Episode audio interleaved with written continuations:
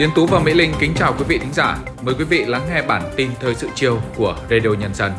Sau đây là một số thông tin chính có trong bản tin chiều nay, ngày 28 tháng 1. Thủ tướng Phạm Minh Chính chủ trì hội nghị trực tuyến thúc đẩy tiến độ thực hiện các dự án đường dây 500 kV mạch 3 từ Quảng Trạch, Quảng Bình đến phố nối Hưng Yên. Tăng cường các phương án phục vụ người dân đi lại dịp Tết Nguyên đán Giáp Thìn 2024. Cẩn trọng với các chiêu trò lừa đảo đổi tiền mới dịp cuối năm. Liên Hợp Quốc kêu gọi các nước duy trì tài trợ cơ quan cứu trợ người tị nạn Palestine. Sau đây là nội dung chi tiết. Thủ tướng Phạm Minh Chính đã chủ trì hội nghị trực tuyến của Thường trực Chính phủ với các bộ ngành và 9 địa phương để thúc đẩy tiến độ thực hiện các dự án đường dây 500 kV mạch 3 từ Quảng Trạch, Quảng Bình đến phố nối Hưng Yên. Sau khi lắng nghe các ý kiến kết luận tại hội nghị, Thủ tướng Phạm Minh Chính nhấn mạnh tầm quan trọng của bảo đảm cung ứng điện với yêu cầu không để thiếu điện cho sản xuất kinh doanh và tiêu dùng trong năm 2024 và những năm tiếp theo. Thủ tướng Chính phủ nêu rõ việc bảo đảm điện gồm 5 khâu: nguồn điện, tải điện, phân phối điện, sử dụng điện, giá điện. Trong đó, dự án đường dây 500 kV mạch 3 lẽ ra phải xây dựng từ nhiều năm trước, nhưng do điều kiện khách quan và chủ quan nên chưa làm. Thủ tướng nhấn mạnh đây là dự án trọng điểm quốc gia, cấp bách, có quy mô tương đối lớn, gần 1 tỷ đô la Mỹ, đi qua nhiều địa phương, có vai trò quan trọng đối với an ninh năng lượng quốc gia, góp phần không để lặp lại tình trạng thiếu điện cục bộ năm 2023, nhất là đối với khu vực miền Bắc. Thủ tướng nhấn mạnh đây là lợi ích của quốc gia, của dân tộc, của toàn dân, không phải việc của riêng ai, nên cùng với các đơn vị chủ công nòng cốt thì cả hệ thống chính trị, các bộ ngành, các địa phương có dự án đi qua phải vào cuộc, người dân, các tổ chức chính trị xã hội phải tham gia, từ đó huy động sức mạnh tổng lực để triển khai, bù lại tiến độ, thời gian bị chậm trước đây. Áp lực càng lớn càng phải nỗ lực lớn, quyết tâm cao, hành động quyết liệt, làm việc nào dứt điểm việc đó. Trong năm 2024, Bộ Giao thông Vận tải phấn đấu hoàn thành đưa vào khai thác sử dụng ít nhất 130 km đường bộ cao tốc. Bộ sẽ kịp thời nắm bắt các khó khăn vướng mắc để báo cáo cấp có thẩm quyền giải quyết theo quy định, nhất là trong công tác giải phóng mặt bằng tái định cư, di rời công trình hạ tầng kỹ thuật, chuyển đổi mục đích sử dụng rừng, đất rừng, bảo đảm nguồn cung vật liệu, đồng thời nâng cao hiệu quả kiểm tra giám sát, kịp thời xử lý các tồn tại về chất lượng công trình, chấn chỉnh nâng cao năng lực của các chủ đầu tư, các tổ chức tư vấn thiết kế giám sát, kiên quyết xử lý các nhà thầu có năng lực yếu kém ra khỏi các dự án của ngành và xử lý trách nhiệm người đứng đầu những tập thể cá nhân để xảy ra tình trạng chậm tiến độ. Ủy ban nhân dân thành phố Hà Nội cho biết sẽ kiểm tra thi hành pháp luật xử lý vi phạm hành chính lĩnh vực đất đai tại 5 huyện trên địa bàn, bao gồm huyện Hoài Đức, Ba Vì, Phú Xuyên, Mê Linh, Gia Lâm. Nội dung kiểm tra là việc quản lý nhà nước về công tác thi hành pháp luật và việc áp dụng pháp luật về xử lý vi phạm hành chính trong lĩnh vực đất đai. Hoạt động kiểm tra sẽ được đánh giá kết quả triển khai và chỉ ra những hạn chế vướng mắc bất cập sai sót, vi phạm trong thi hành pháp luật về xử lý vi phạm hành chính của đơn vị được kiểm tra.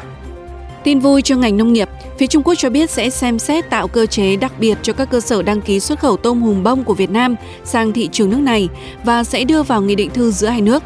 Trung Quốc sẽ khẩn trương hoàn thành ra soát pháp lý để ký trong thời gian sớm nhất 3 nghị định thư, bao gồm nghị định thư về xuất khẩu thủy sản khai thác tự nhiên, nghị định thư về xuất khẩu cá sấu nuôi và nghị định thư về xuất khẩu khỉ nuôi từ Việt Nam sang Trung Quốc để phục vụ nghiên cứu khoa học. Nếu mở cửa được sản phẩm gia cầm vào Trung Quốc thì đây sẽ là thị trường tiềm năng rất lớn. Sau hơn 2 tháng mở bán vé dịp Tết Nguyên đán Giáp Thìn, ga Sài Gòn đã bán được gần 240.000 vé. Tuy nhiên do nhu cầu hành khách đặt vé tăng đột biến nên ngoài việc áp dụng các chính sách giảm 5% giá vé lượt về và 10 đến 20% giá vé cho sinh viên, ga Sài Gòn cũng đã lên các phương án tăng chuyến nối toa để tăng cường phục vụ nhu cầu của người dân. Ga Sài Gòn khuyến cáo người dân chỉ mua vé qua website của ngành đường sắt, mua trực tiếp tại điểm bán vé của nhà ga hoặc tại các đại lý bán vé của đường sắt Việt Nam.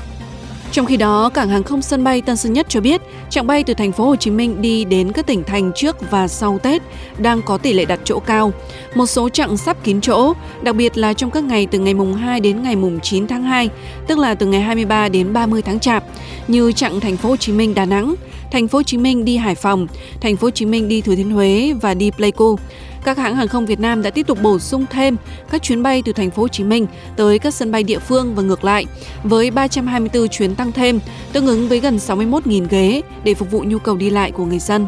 Dịp cao điểm cuối năm, Cục Hàng không Việt Nam cho biết tình trạng lừa đảo vé máy bay giả đang gia tăng, lợi dụng tâm lý muốn nhanh chóng mua vé máy bay của hành khách. Thủ đoạn của các đối tượng lừa đảo là chào mời mua vé với mức giá thấp hơn giá thị trường, ngày giờ bay thuận tiện, sau đó giả mạo chụp ảnh giao dịch thành công hoặc gửi khách mã đặt chỗ để làm tin và yêu cầu chuyển khoản. Sau khi nhận được tiền, các đối tượng không xuất vé và lập tức ngắt liên lạc. Khuyến cáo người dân chỉ mua vé trên website, ứng dụng di động, phòng vé và các đại lý bán vé chính thức của hãng, đồng thời yêu cầu cung cấp hóa đơn đúng quy định để tránh bị lừa đảo. Những ngày cận Tết Nguyên đán, nắm bắt được nhu cầu của người dân muốn đổi tiền mới, tiền số series đẹp để mừng tuổi ngày Tết, đã có nhiều kẻ xấu lợi dụng để lừa đảo, chiếm đoạt tài sản của người dân. Các cơ quan chức năng khuyến cáo người dân cần cẩn trọng tránh giao dịch chuyển tiền cho người lạ, tránh tiền mất tật mang. Bên cạnh đó thì khẳng định ngoài các đơn vị được nhà nước cho phép, ngân hàng nhà nước, chi nhánh ngân hàng nhà nước, sở giao dịch ngân hàng nhà nước, tổ chức tín dụng, chi nhánh ngân hàng nước ngoài, kho bạc nhà nước, mọi hoạt động thu đổi tiền của cá nhân tổ chức khác đều là bất hợp pháp và có thể xử lý vi phạm hành chính từ 20 đến 40 triệu đồng. Tiếp tục chương trình với những tin tức quốc tế đáng chú ý. Ngày 28 tháng 1, Tổng thư ký Liên Hợp Quốc Antonio Guterres đã kêu gọi các nước tài trợ về bảo đảm duy trì hoạt động liên tục của cơ quan cứu trợ người tị nạn Palestine của Liên Hợp Quốc. Ông Guterres đưa ra kêu gọi trong bối cảnh một số nước hiện đang tạm dừng tài trợ cho cơ quan này sau khi Israel cáo buộc một số nhân viên của tổ chức này có liên quan đến cuộc tấn công của phong trào Hồi giáo Hamas vào lãnh thổ Israel ngày 7 tháng 10 năm 2023, khiến 1.200 người Israel thiệt mạng. Trong một tuyên bố, Tổng thư ký Guterres nhấn mạnh cần phải duy trì hoạt động của cơ quan cứu trợ người tị nạn Palestine của Liên Hợp Quốc để đáp ứng nhu cầu nhân đạo khẩn cấp của người dân tại giải Gaza.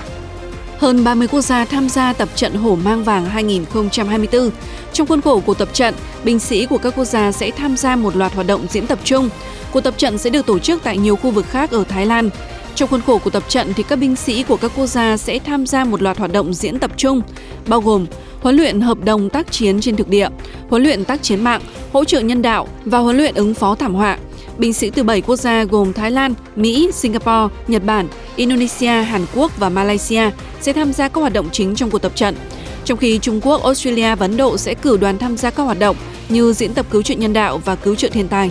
Bộ Ngoại giao Trung Quốc cho biết, Ngoại trưởng Vương Nghị đã có cuộc trao đổi thẳng thắn, thực chất và hiệu quả với Cố vấn An ninh Quốc gia Mỹ Jack Sullivan nhằm thúc đẩy hơn nữa cam kết đối thoại của các nhà lãnh đạo hai nước này. Bộ Ngoại giao Trung Quốc nhấn mạnh trong cuộc gặp ở Bangkok ngày 27 tháng 1, hai quan chức đã nhất trí xử lý đúng đắn các vấn đề quan trọng và nhạy cảm trong quan hệ Mỹ-Trung, đồng thời nhất trí việc Chủ tịch Tập Cận Bình và Tổng thống Joe Biden duy trì liên lạc thường xuyên để đưa ra hướng dẫn chiến lược cho quan hệ song phương và tận dụng tốt các kênh liên lạc chiến lược hiện tại.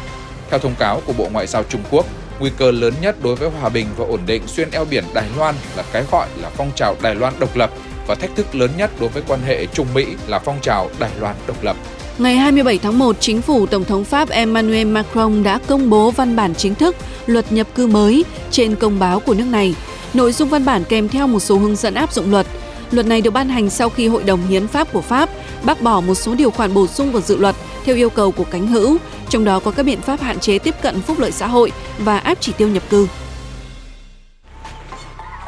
Tiếp theo chương trình, mời quý thính giả đến với những thông tin văn hóa giải trí cuối tuần. Tối ngày 27 tháng 1, Original Series Tết ở làng địa ngục của K Cộng được sướng tên phim truyền hình của năm tại We Choice Awards 2023 trong sự tán dương của giới chuyên môn lẫn khán giả. Giải thưởng nối dài chuỗi thành tích vô tiền khoáng hậu của series kinh dị thuần Việt này. Trong hơn một tháng phát sóng, 12 tập phim liên tiếp thống lĩnh lượt xem trên K Cộng và một nền tảng streaming quốc tế.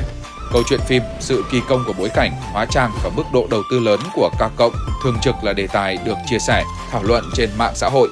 Đầu tháng 1, Tết ở làng địa ngục được vinh danh hiện tượng phim ảnh tại giải thưởng ngôi sao của năm 2023. Chiến thắng của phim tại We Choice Awards 2023 lần nữa khẳng định vị thế của tác phẩm trong dòng chảy phim nội địa. Thời gian này, Táo Quân 2024 vẫn là chương trình được nhiều khán giả quan tâm. Hiện tại, các nghệ sĩ đang bắt đầu tập luyện cho đêm ghi hình. Bên cạnh nội dung, đặc sản của Táo Quân chính là những ca khúc nhạc chế với giai điệu quen thuộc, ca từ hài hước, được chính các nghệ sĩ thể hiện xoay quanh các vấn đề như kinh tế, giáo dục, giao thông, y tế, thể thao, điện nước. Mỗi năm Táo Quân lại có những ca khúc nhạc chế khiến khán giả nhớ mãi không quên.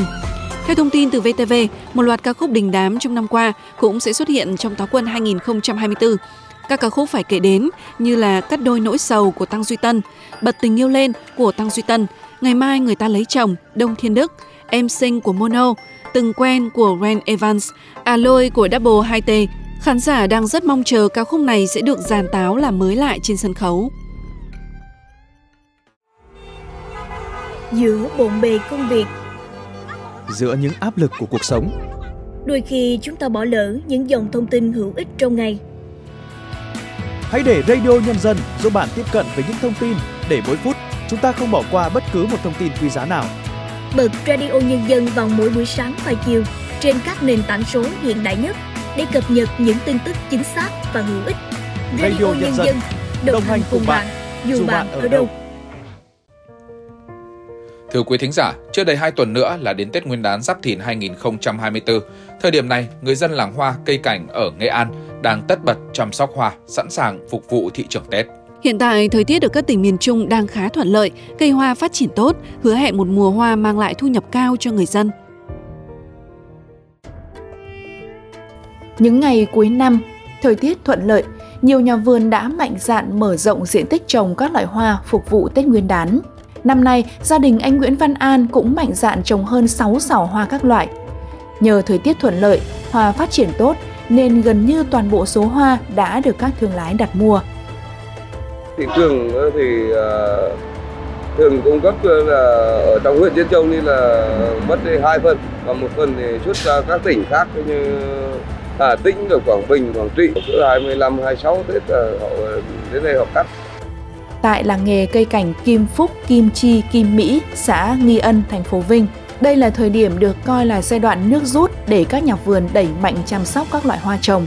Một số nhà vườn như nhà vườn của chị Nguyễn Thị Nhi đã tăng cường nhập hàng hoa, cây cảnh với mẫu mã phong phú từ nơi khác về thuần dưỡng chăm sóc, tạo dáng thế để cung ứng cho thị trường Tết. Các nhà vườn là chuẩn bị đa dạng và đủ đầy đủ các chủng loài hoa, các loài cây cảnh, rồi à, à, các loại hoa cây cảnh nhập ngoài rồi cũng như là một số cây cảnh của địa phương đã sẵn sàng để cung ứng đáp ứng thị trường à, tiêu thụ cho năm nay. Mặc dù những năm gần đây, thị trường hoa cây cảnh dịp Tết có rất nhiều sản phẩm mới lạ, nhưng các hộ trồng đào phai, đào đá ở Nghệ An không lo lắng về đầu ra. Bởi so với các loại hoa khác, hoa đào vẫn là loại hoa đặc trưng mà hầu như gia đình nào cũng trưng Tết. Ông Chu Văn Mai, Chủ tịch Ủy ban nhân dân xã Nghi Ân, thành phố Vinh, tỉnh Nghệ An cho biết. Nghi Ân á, là có ba cái làng nghề, khoảng gần 300 hộ dân. Đây được coi là một cái nghề truyền thống mà họ làm quanh năm. Tất cả các cái loại à, cây hoa rất là phong phú. Đặc biệt đến à, dịp Tết Xuân về này á, thì nơi đây trở thành một làng hoa rất là nhộn nhịp người dân nơi đây là họ đã tính toán về mặt thời vụ để kịp phục vụ Tết. Ngoài việc theo dõi sự biến động về giá cả của thị trường, các nhà vườn, hộ kinh doanh hoa, cây cảnh ở Nghệ An rất chú ý đến thời tiết, điều chỉnh việc chăm sóc phù hợp để hoa nở đúng Tết, đáp ứng nhu cầu của khách hàng. Theo nhiều chủ cửa hàng, sức mua của người dân trong khoảng 2 tháng gần đây bắt đầu tăng. Giá hoa cũng khá ổn định.